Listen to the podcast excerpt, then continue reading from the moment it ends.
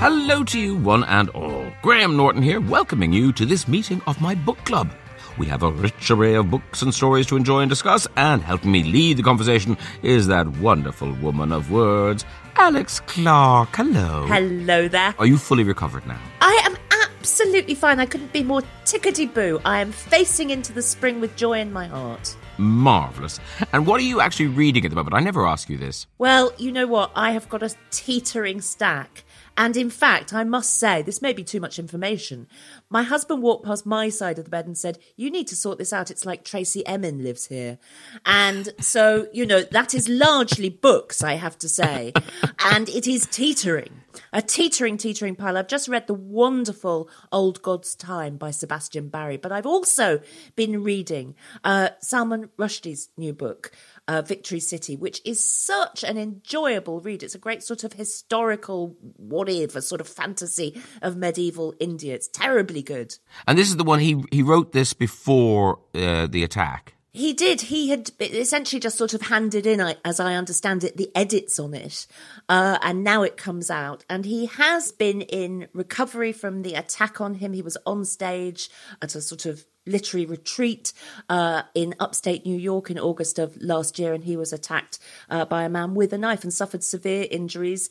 But also, it has had an impact on his ability to write. He says, you know, he has been sitting at the desk and waiting for the words to come, and they haven't been coming. They are starting to flow again. But perhaps one of the most interesting things that he said was that he may indeed write about what happened to him in the form of memoir. He doesn't think it's subject for fiction. He doesn't think it's a third person account. He thinks it is a first person account. He was, of course, the author of a huge uh, memoir called Joseph Anton a few years ago, and this may, in fact, be the second part of it. We we will wait and see. Yeah. Well, certainly it will get him writing again if he writes about it. Yes. It? Yeah. Yes, yeah. exactly. Uh, well, all right. It's time to don your headsets and grab your mice because our book this week is Gabrielle Zevin's story of friendship, love, and gaming. Tomorrow and tomorrow and tomorrow. Here to discuss it are Gabby, who chose it for us, Varshini, Jeff, and Cherie. Hello, everybody. Hello. Hello. Hi. And I believe a happy birthday is in order for Gabby. Oh, thank you. yes, I've had a very full weekend, quite physically, with so many meals. Did you get a cake? I got a carrot cake. Always. Cherie looks slightly disgusted by the idea of a carrot cake for your birthday. Sorry, did you register that? yeah, I did. oh, it's my favourite. Cherie, I'm a bit with you. It's it's not really cake, is it? It's salad, really. I'm a Christmas baby, so I get a Christmas cake for my birthday, which I hate. Cake, just sugar, just sugar for me, please. And and you should be able to feel the sugar eating your teeth as you as you consume it.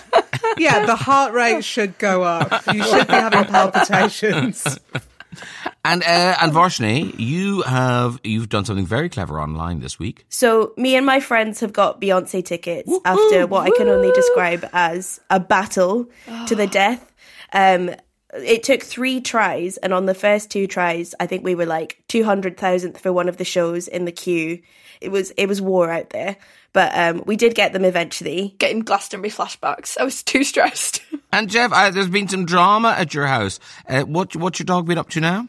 Doug the pug decided to peer out of the living room window, which meant he toppled from the back of the settee into the tortoise enclosure. I could hear him barking, but I couldn't figure out where he was. I thought he was upstairs, uh, but no, he was trapped with the tortoise. Did he wake the tortoise up? Yeah, the tortoise wasn't a very happy tortoise. Can you imagine? It's not like he can speed off, is it? Really? But but luckily we got him out before he bit him. You don't keep your tortoise in the fridge over winter. Is that a thing? They were talking about it. They were talking on the radio the other day that in the oh. winter you oh. put you put your, your tortoise in the fridge. Which shelf? A salad, salad drawer, I imagine. no, under, under. No, uh, the axolotl goes in the fridge uh, when when it needs to, but the uh, the tortoise has got a very large. It's almost like a, a huge coffin behind the settee uh, that it sort of roams around in. Uh, all right, we'll come back to you in a bit to find out whether you loved Tomorrow and Tomorrow and Tomorrow on every level, or if there were just too many bugs. After we've spoken to Gabrielle Zevin herself, and after Alex has given us her three of the best. Alex, don't tell me you're giving us hacks for Fortnite and Grand Theft Auto. I know you. Well, you know, I mean, I suppose I could give you the odd tip for Tetris, but that's about as far as it goes. I'm not one of life's gamers, and believe me, it, it's not. I just don't think I'd be very good at it, Graham. I've got no hand-eye coordination, very little patience. Books are the perfect technology for me. I'm so with you. Yeah, I say I don't play games because I have tried, and I just thought, no, not not for me. Completely yeah. rubbish. So we stick with with the word. Um, so uh, no, I. This is a book about friendship, uh, and I thought, well, there are lots of books about friends, but what about books about enemies and feuds and vendettas? And that is where I have gone this week. Ooh, juicy. Well, as long as we remain pals. Always. In the meantime, here's some psychological insight into the other side of that coin. There are so many ways to be a friend that it's impossible to do justice to them all, especially because attitudes to friendship diverge according to background, upbringing, age, and geography. Ghanaians are more likely to advocate caution towards making friends and to emphasise the need for practical assistance, for instance. Americans, by contrast, have larger friendship networks and are more likely to emphasise companionship and emotional support. Chinese adolescents are concerned with the moral quality of close friendship, whereas their Western counterparts focus predominantly on interaction, intimacy, and keeping promises. Author, journalist, and presenter of the smash hit podcast How to Fail, Elizabeth Day, has turned her attention to friendship in her new book, Friendaholic Confessions of a Friendship Addict. And we'll hear more about that later on in our Talking Book slot.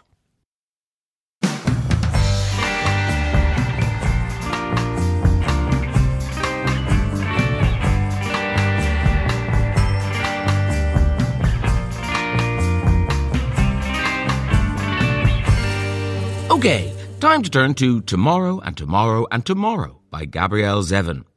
The book begins with a chance meeting in a subway station. Sam and Sadie have been estranged for six years, but as children, they were inseparable. They met in the hospital where Sam was recovering from a terrible car accident and Sadie was visiting her gravely ill sister. They bonded over a shared love of computer games and became each other's best friend until a misunderstanding split them up. Now both students, Sadie gives Sam a game she's made herself to try out. He loves it. It's the beginning of their collaboration, creating computer games, with their first joint venture, Ichigo, becoming a bestseller. They form a company together with Sam's roommate and later Sadie's boyfriend, Marx. Over the course of three decades, we follow them through the hits and flops, the misunderstandings and fights, the love and the loss of their personal and professional lives. At the heart of it all, the relationship that started in that hospital waiting room all those years ago. Tomorrow and Tomorrow and Tomorrow is Gabrielle Zevin's 10th novel. The title comes from the first line of a speech by Macbeth about the futility of life, which appears in one of Sadie's games. The book quickly topped all the bestseller lists when it came out and was Amazon's number one book of 2022. Her previous 2014 title, The Storied Life of A.J. Fikry, became a movie and she's currently writing the screenplay for this one. When we spoke, I wanted to know what it was that drew her to writing a story centered around computer games the first generation of people to play video games as children were born in the late 1970s um, and early 1980s. And so now they're kind of turning into their 50s. And so I kind of thought the time was right to address a generation of people that had had video games as a form of storytelling, you know, indistinguishable from novels or movies or the other types we might have consumed. So I think that's sort of where the seed of it started from. But you have many ideas, and most of them are not worth following. you know, like an idea kind of needs to attract a lot of other ideas to it. And so when it came to video games, the great thing for me about it was that it was a way to talk about the whole world and what it was like to be a person for the last 30 years, a person and an artist through the lens of video games. And I think it's true if you look at the history of, of anything, the history of bread making, the history of Ireland, the history of whatever you're going to talk about, you actually get some version of what it is to be a person in a particular time and place. One of the things I really liked about it was the narration. Every now and again, you just drop in a little subtle clue that the narrator knows the end of the story. You know, things like Right. drinking was something they never took to, or we know that the game's going going to be a success. How did you pace yourself doing that? When did you know, oh, this is a good time to just remind the reader? You know, I don't know that I had a master plan about that, except insofar as if you are the narrator of a novel, um, you do know everything. You know, so the other points of view that are not omniscient, you know, in a sense, you're pretending that you don't know things. What I hope the effect of that would be was to let you know that this was a story of importance because what I knew people felt about video games was that they were not worthy of discussion, you know, and so I think it was a way of positioning this novel as in the future and in a place where the thing that I'm talking about matters. Like I have found in the months I've been promoting the book that so many people are sort of dismissive of the topic of video games, don't want to pick up the novel, don't see it as relevant to their lives in any way. This, despite the fact that if you use any kind of social media, you are definitely playing a video game of some kind. And so I think that's what that technique was about for me. And these three friends, uh, how easily did you come to these three friends? Were they all in your head? Did you meet them in the order we meet them? How did that happen? I wouldn't say they came particularly easily. I think I had this idea for this novel maybe five years ago, and for a long time was a little bit frightened of it, you know. And I had maybe like the opening scene of it, and I I knew that it was about video games and that it began in a train station in, in Cambridge, Massachusetts. The beginning of writing a novel is like it's like going to a party where you don't know anybody, and you're sort of making awkward party conversation with like everybody at this party, and so you kind of like get a detail or two, and then hopefully something clings to that, you know. And so for me, the first detail I had with Sam was was very small, just that he was wearing an oversized coat, and learning like where that oversized coat had come from led me to Marx, you know. And and so some of these relationships were, you know, things that I discovered as I went. And also, I think a lot of people are surprised as they read the book and they come to the source of the title. Mm. You know, you don't expect it to be a Shakespearean quote, but it is.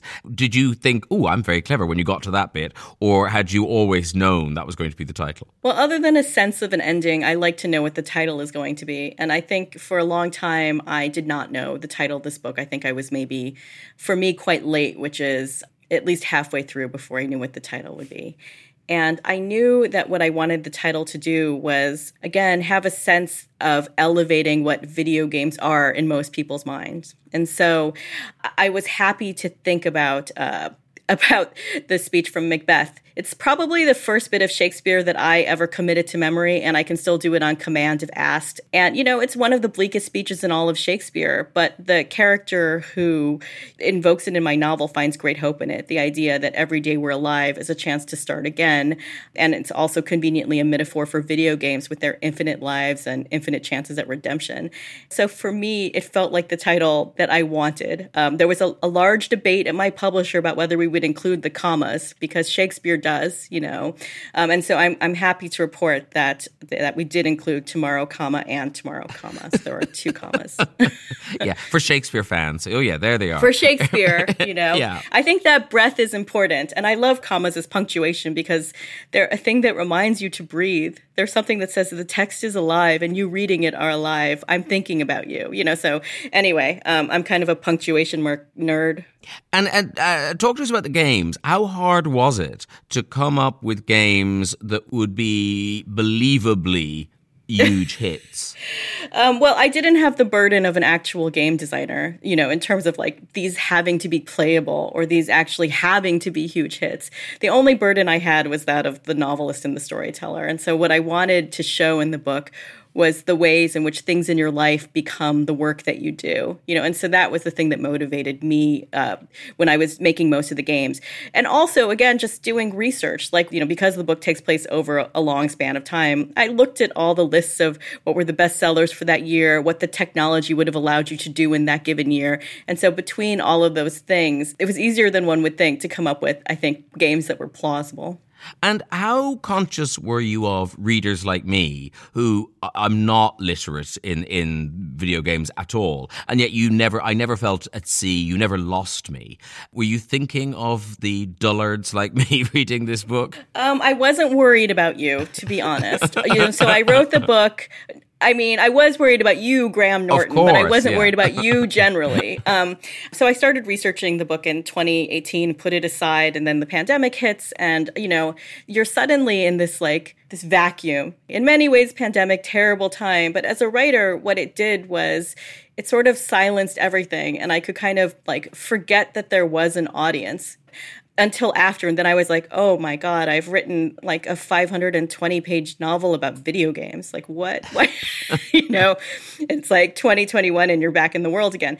If anything uh, it was enormously informative to thinking about a, a writer's process going forward how much really it's helpful to not think about readers when you're doing it. You're delusional if you act as if there isn't an audience you know and yet you have to kind of forget about them too at the same time Um, Gabby Humphreys, she was the clubber who uh, chose the book, and she wants to know.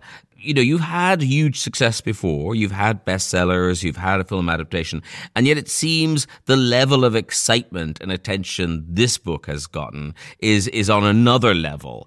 Uh, Did you kind of know this was going to be a big one, or when do when does a, a clue phone start ringing that uh oh this is this is different?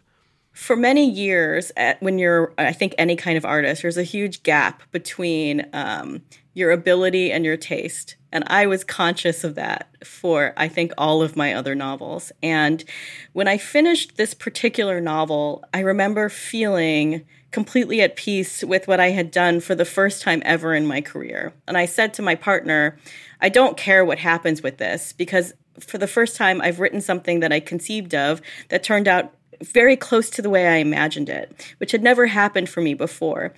Really great things started to happen for the book kind of immediately. And but the weird thing was I almost felt numb as they were happening because I had already decided how I felt about it and I knew I had never felt that way before. Well, congratulations. Uh, listen, there's some questions we ask everybody who come on the podcast. Uh, the first yes. one is uh, the name of a book that you remember turning you on to reading, that it kind of opened up the world of books. I don't know. Do you read Charlotte's Web a great deal in the UK? We certainly know what it is, yeah. In a way, I would describe it as a heartwarming children's version of Animal Farm. It, yeah, it is really, yeah. um, but I remember reading that for the first time and uh, just just being completely uh, enraptured. And I think it's the first time I ever cried reading a novel, which turns out to be something I really, really like to do. Um, you know, in terms of the first time I realized I might want to write literary fiction. I think that novel for me was probably Song of Solomon by Toni Morrison. You know, it's it's a novel that really expanded my understanding of what fiction uh, might be. Wow. Uh, second book is a book that not enough people know about. I always think there's a sort of kismet to the kind of books any person reads, you know. So I'm always like, I don't know that I would ever tell anybody to definitely read one book because part of the magic of reading is the things you just come across. But, you know, a novelist I really love is Vikram Seth. I think if people know him, they know him from A Suitable Boy. But the two novels of his that I really love are The Golden Gate and An Equal Music. Both of them are love stories. Oh, oh you know them. I'm so excited. Golden Gate, I one of my favorite favorite novels. It is such a brilliant novel. Yeah. It really depicts Northern California in the mid 1980s well. You would think that a novel entirely composed in sonnets would not read well, but it reads remarkably well. I just think it's it's just a beautiful novel. And and finally, maybe you've mentioned it already, uh, a book that you liked so much you wish you had written it. You're jealous of it. you know, it's funny. I'm basically the kind of person who, when I read a book that I love, I don't wish I'd written it. I just like tear it apart and try to learn new techniques from it. And I remember the first time I really had that experience, I was probably 20 years old and I read A Prayer for Owen Meany by John Irving. And I immediately thought that this was the kind of book I wanted to write. You know, a big emotional novel that uh, has something to do, but like with faith and what it is to be like a human being on the planet. And I just remember immediately going back to the beginning to see how it was done. Gabrielle Zevin on what she learned from John Irving and her own novel, Tomorrow and Tomorrow and Tomorrow. And Alex, human relationships are tricky things and they sometimes go wrong, which of course is a great source of inspiration for writers. Yes, well, happiness, you know, writes white, as we know.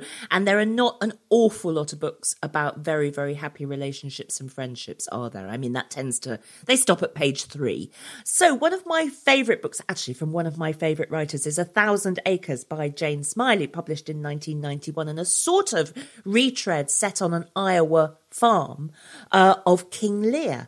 However, blow me if it hasn't already been mentioned. I mean, in, in many ways, Emma Donoghue choosing it as a book that she really likes just sort of massively uh, puts me in the frame as a great chooser of books, don't you think? yes, uh, good taste. Good taste, well shared. Good taste, me and Emma. But I thought, okay, uh, so we've got that one in the bag. I will instead go to the wonderful books by Edward St. Aubyn, the Patrick Melrose books, which I think we should say are not entirely for the faint hearted. They are about the terrible sufferings of a man of ex- enormous wealth and privilege and properties in the south of France and West London and the whole thing. But he has suffered the most horrible sexual abuse by his father when he's a very small child. And that traumatic history is what essentially powers these five novels his own descent into addiction and alcoholism. Uh, they obviously sound like immensely hard going, don't they, Graham? But but they're not in a way. Yeah. It's the writing that saves it. The story is as bleak as you describe, but the way he tells it is just fabulous. Mm. Now that's five books. Really should stop there, but I'm letting you have another two. So w- w- what's your second one? Six, if you put Jane Smiley. Book number two. Now, obviously, revenge in romantic and frequently marital relationships is a real staple of fiction, but has anyone done it better than Fay Weldon in The Lives and Loves of a She Devil, her novel from 1983? She came back years and years later and did a sort of a, a kind of updated version of it, but it's the original that I'm focusing on today. It tells the story of Ruth, who is not the most you know, sparkling and fragrant emblem of domestic harmony. She and her husband Bobo, her horrible, faithless husband Bobo, is playing away. He's playing away with romantic novelist Mary Fisher. And Ruth just takes the terribly, she thinks, I'm going to take my revenge where I can get it. So she burns their house down for example, uh, so that her children have to go and live with Bobo and his new mistress. She goes to work at uh, the mother of Mary Fisher's care home so that her mother gets expelled and has to go. So she does everything that she can to ruin the life of her faithless husband and his new mistress. And then turns herself into this extraordinary businesswoman, undergoes numerous uh, procedures, and essentially she takes her revenge. Wow! I mean, I, I don't. I haven't read it, but I've seen the TV adaptation and the film, and it is such a great story. So thanks for reminding me to go back and to, to the sor- to the source material. Our third book. Well, having said that, A Thousand Acres takes from King Lear. Here we're going the way of Hamlet and Nutshell by Ian McEwan, a book from six, seven years ago. Now, will you stay with me when I say the next words? Is narrated by a fetus. Oh. I'm just popping the kettle on. You keep talking listeners will know that whenever I introduce a radical new uh, narrative concept to Graham, I have to I have to sort of take him with me. Okay. Now, stay with yes. me, Graham. I do understand that this this nutshell, it's the the nutshell of, of you know he's bounded in this infinite space. Uh, to take Hamlet's words, there he is, and he can hear everything that is going on in the outside world. But obviously, because he's a fetus and because he's trapped inside his mother's womb, he is absolutely powerless to do anything when he hears his mother plotting with her lover to get rid of his father. So, you know, there we are straight in the world of, of Hamlet, aren't we? Wow. Um, harder to stage, I imagine, this version. uh. It's really interesting, but it's very short. There we are. I'm pulling you back now, aren't I? I'm getting you back on back on side. It's very short. It's very concise.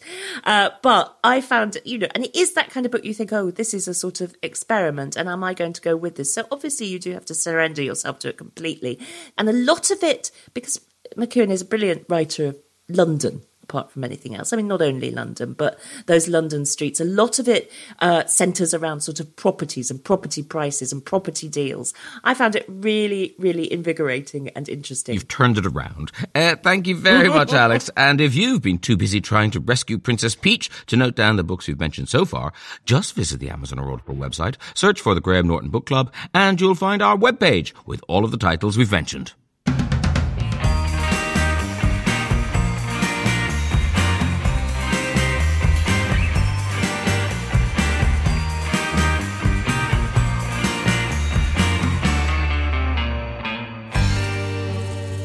Okay, time to boot up our discussion about tomorrow and tomorrow and tomorrow. Logging in our junior doctor and library enthusiast, Varshni Vijaykumar. Hello. Hi. Part-time librarian and full-time phone salesman, Jeff Watson. Good day. Hello, Graham. Fashion writer, Ladies Lit Squad founder and northerner in the south, Cherie Millington. Hello. Hi. And PhD candidate, lecturer and Instagram book reviewer, Gabby Humphreys, who chose the book for us. And I guess before we begin, I should point out to anyone listening who's thinking, I might read that. Uh, there are going to be spoilers in this chat, so uh, maybe come back to it later.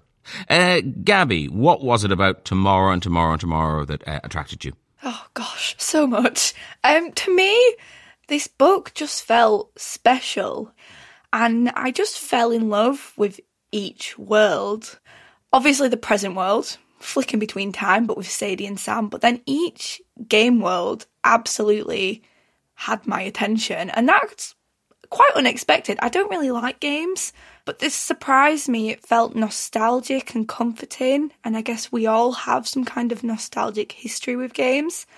Um, and then the fact that this book covered so much more than games really gave it a tick for me. You know, the covers of mental health and identity. I just love this book. I'm so excited we get to discuss it. Uh, let's go to Jeff next because I imagine, I, well, I'm not a gamer, but I did enjoy this book. Uh, did, did you, Jeff? Yeah, I did. I mean, I have played quite a lot of games over the years, and for me, it was a little bit of a nostalgia trip, especially when they were playing things like Mario Land, getting all the way to the top of the pole. I really did enjoy the games in the book, and I thought the ones that the games company actually put together could have been real games, and I thought that was quite a nice little touch there. I think generally overall, I really seriously enjoyed this book. I thought it was a very, very Yay, good book. I've made a comeback. we fell out last time. that that strikes me as as kind of crucial, really, when you're inventing anything, any sort of artifact, and you're putting it in a novel. If you think this couldn't exist in the universe of the book, then that's just game over, isn't it? Well done. Oh, Alex, very Nice clever there. I Yeah, enjoyed very that. Oh yeah, I can do the words. Let's move on to uh, Varshni. Varshni, what was your, your takeaway from this book? Did you enjoy it? I really enjoyed it. I don't think of myself as much of a gamer, but I guess I think it's the nostalgia factor of looking back on different games that are part of our childhood. I think more than that, it's a really intimate book. I think the relationships are so strong and so well formed. There's something so special about relationships that are so long with so many memories and just exploring the different ways that those work, I thought was really special. And it's interesting because the, the games kind of bring us right up to date. And yet there's something about this book that's sort of old fashioned. Did you, did you find that, Cherie? Yeah, it's one of the. I agree with you, Varshni. It's I love a tale that follows characters from childhood mm. right the way through to adulthood. I get a real sense of comfort knowing that this happens in the end. They get, do get together. They don't get together. They have a baby. Am I allowed to say that something really sad happens and that someone dies? And I did think that was unnecessary. Okay. Oh, oh, did you think that was unnecessary? I actually thought it was one of the few inexplicable bits of the book, actually, Jeff, I'm interested. Why inexplicable? Uh, because the character who dies didn't need to go into the situation where that happened. But didn't it make him heroic? Didn't it make him sort of, you know, this faultless kind of object of affection? Okay, made him an idiot. Okay. Agreed. Oh, well, let's actually, let's talk about Marx because of the three characters, I felt Marx was the most kind of one note in a way. In that, you know, Sam and Sadie were fully realised. Did anyone else find that Mark was a little thinner? I did, but I almost enjoyed that. I found him to be mysterious, and I think it was almost intentional. Um, so the fact that it was him who ended up dying, I think worked because that really cut me up. I really wanted to know more I feel like I already knew about Sam and Sadie, whereas like I miss Marx now. So I really like Marx as a character, and I agree that maybe he isn't as complex as Sam and Sadie, but I think the novel might have felt a bit too full if their friend also was grappling with a lot of the questions that they were. And it was quite nice to have someone to be the uncomplicated heart of the novel. And I actually do think it made sense for him to die because a lot of the narrative deals with random tragedy in a world that is uncontrollable, whereas the games that they make, all of the things that happen, even the tragic sequences are pre programmed and they always know what's going to happen. Even if there are several outcomes, there are always things that they've planned.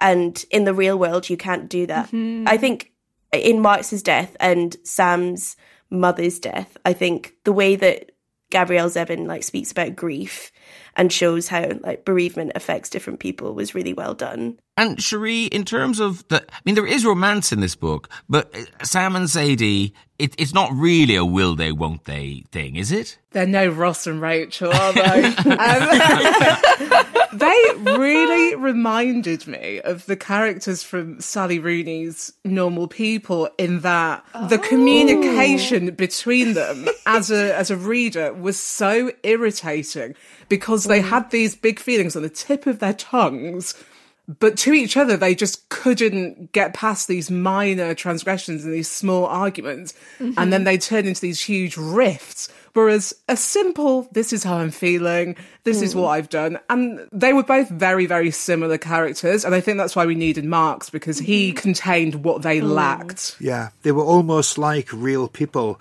The lack of communication between them was like what actually happens in life because it's only in stories that we really say what we feel. No, we never really say that in real life, do we? And did, I mean, this book, uh, was anyone surprised by that idea that it was quite old fashioned in a way, despite all the, the bells and whistles? It did surprise me because, you know, it's marketed as contemporary fiction and it is everywhere online. It was, you know, like one of the top selling books of last year. It really did blow up. So seeing that was interesting, but I loved Gabrielle saying that actually it made sense to set it a bit earlier on. So it was perfect for the audience with everybody now having an experience of games. I found that really interesting. Yeah, and it was kind of the history of video games. So she had to mm-hmm. start their journey at kind of the mm. birth of video games in their like primitive form mm-hmm. up to now.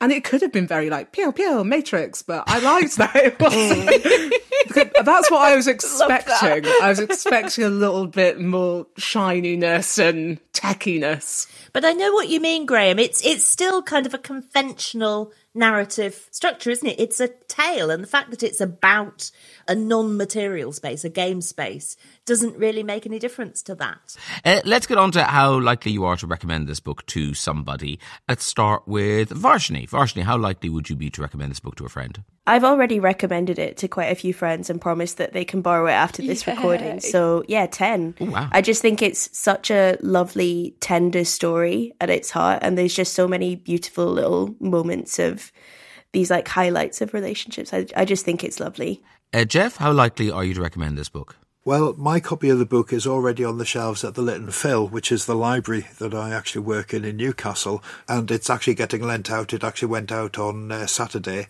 10 out of 10. I do recommend it, and I shall continue doing so. Gabby, you, oh, oh, This tense is the best birthday present ever. let's, let's see if Cherie is going to keep the tens coming. Uh, how likely are you to recommend this book? That's that's a lot of pressure. it is. I won't I won't give it a ten. Just because Cow. There are other books that are tens, but it's a solid nine. The cover, I will say, is a ten. Very beautiful. But yeah, It's everyone will enjoy Oh. this book. Stunning. and uh, Gabby, I'm guessing it's a 10 from you. Oh, obviously, yeah, it's a 10. I would do 11 if I could, so it gets full marks, but we won't break the rules. I just think this book is so special and it really connects with everybody. I'm I'm in the best mood hearing that other people loved it. This is a success. Yeah, no, I must say, I loved it too. It's very rare. I, think, I can't remember a time when we've all liked a book as much as this. no, what a lovely conversation. anyway, uh, let's get on to what we are reading next time. Uh, it's the turn of Jeff. Jeff Watson, what are you picking for us for the next time? I've chosen an absolute icon of the uh, literary scene over the past 50 years. Uh, I've chosen a book by Alan Bennett, which is called The Uncommon Reader. It's a novelette, not a very long book, a book about what would happen if the Queen actually got involved with reading and became focused on reading rather than actually opening bridges, etc. Well, I'm looking forward to finding out what everyone thinks about uh, Alan Bennett's The Uncommon Reader. Thank you very much for discussing tomorrow and tomorrow and tomorrow, and I'll talk to you along the way, clubbers. Bye-bye. Bye. Bye. Oh, we kind of sung. That was a harmony. I know. Beautiful. It was like a Bulgarian choir.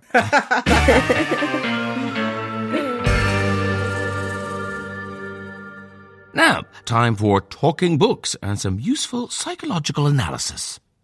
A healthy friendship involves reciprocal stretching to accommodate each other's shifting needs. But we don't have to stretch if we don't want to. Some relationships will be worth it, and others won't.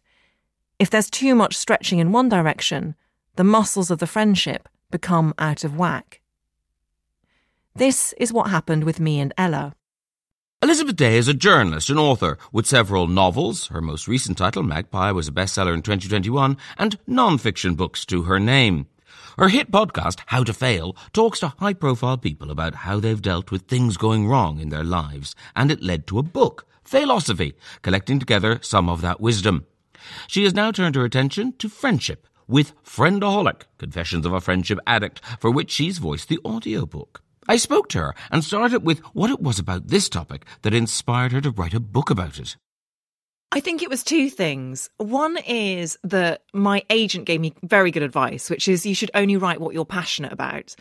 And after I'd listed cats and books and cheese, which you could write a book about, but it probably wouldn't be that involving.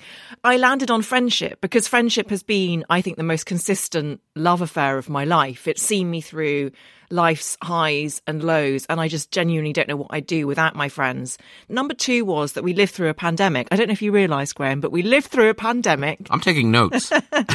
and our diaries emptied overnight. And it really made a lot of us, I think, reassess who we were spending our time with and what friendship actually meant because we were all in a state of enforced isolation. And so the pandemic really made me think about friendship in a much deeper way.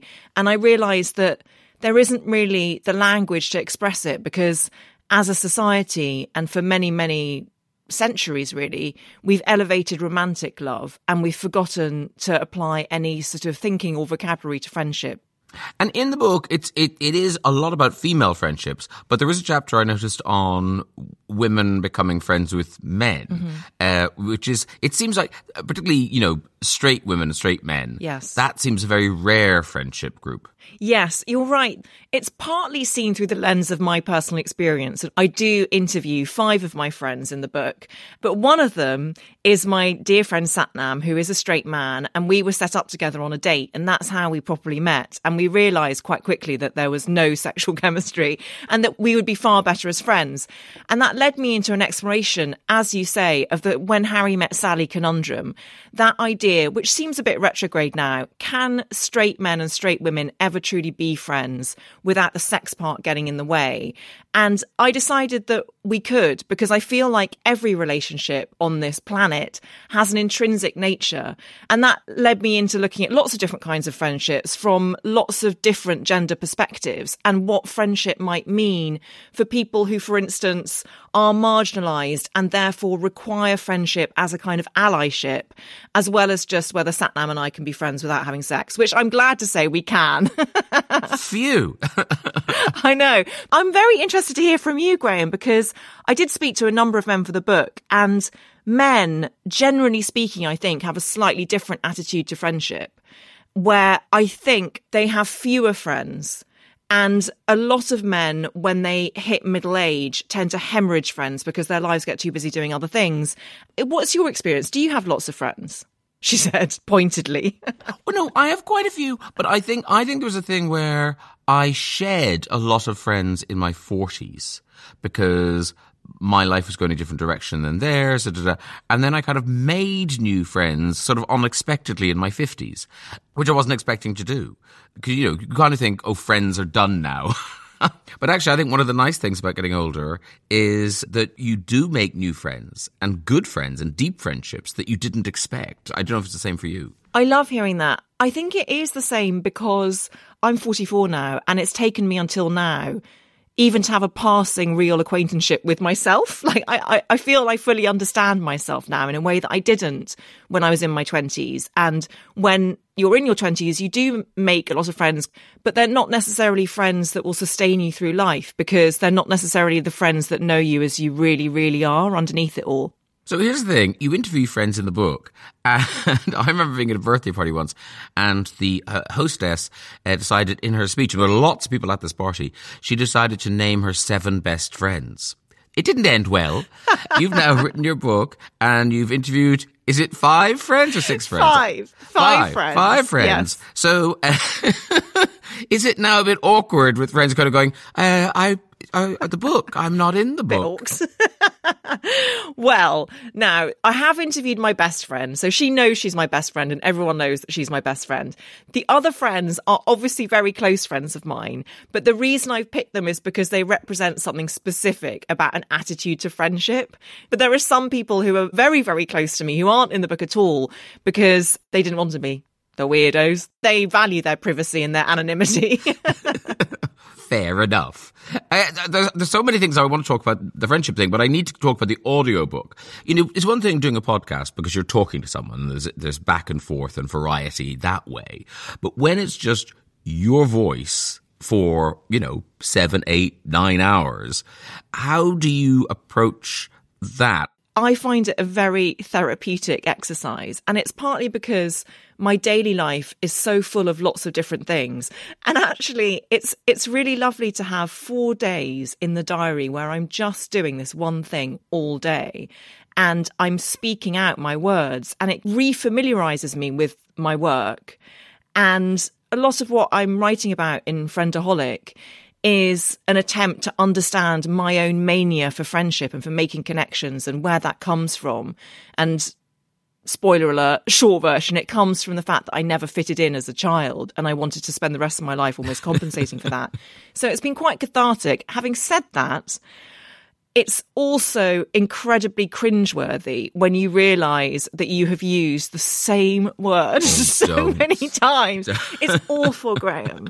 And I've I've read it so many times on the page and I just haven't noticed before that I use nonchalant way more than anyone should use it, which is actually very unnonchalant of me. I remember reading a novel once and finding out that everyone leaned people were constantly leaning on chairs, they were oh, leaning on door frames. uh, Elizabeth, there's some questions we ask everyone on the podcast. Uh, the first one is a book that opened up the world of reading to you, the, the one that made you fall in love with books. When I was about seven or eight, I started reading Anne of Green Gables by L.M. Montgomery, and I still have an enormous amount of fondness and affection for that book. And there was something about Anne with an E, my middle name is Anne with an E, with her red hair and her feistiness, and she was an orphan in the world, but she never let that define her, that I really responded to, and I wanted to be more like her.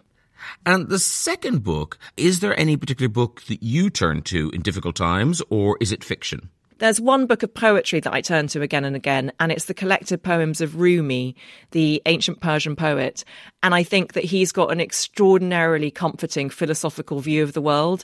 And one of my favourite poems of all time is The Guest House by Rumi, which is about treating different emotions as if they are guests in your house, even the difficult ones, because they'll end up teaching you something. And the final book, a book you recommend to everybody because you feel you need to wave its flag. Not enough people know about it. The book that I would like to press into people's hands that they might not have heard of is The Weather in the Streets by Rosamond Lehmann, which was written in 1936 but reads like a, an extraordinarily modern novel. And a lot of the themes that she grapples with brilliantly are the themes of modern day relationships. This is a protagonist called Olivia. She's having an affair with a married man, and she goes through all of these experiences and this degree of shame whilst also trying to live a bohemian, different kind of life. And I love it. And Rosamond Lehmann is an incredible writer where the quality of her prose will just draw you through. Elizabeth Day on the book she loves and her own investigation into being a friend.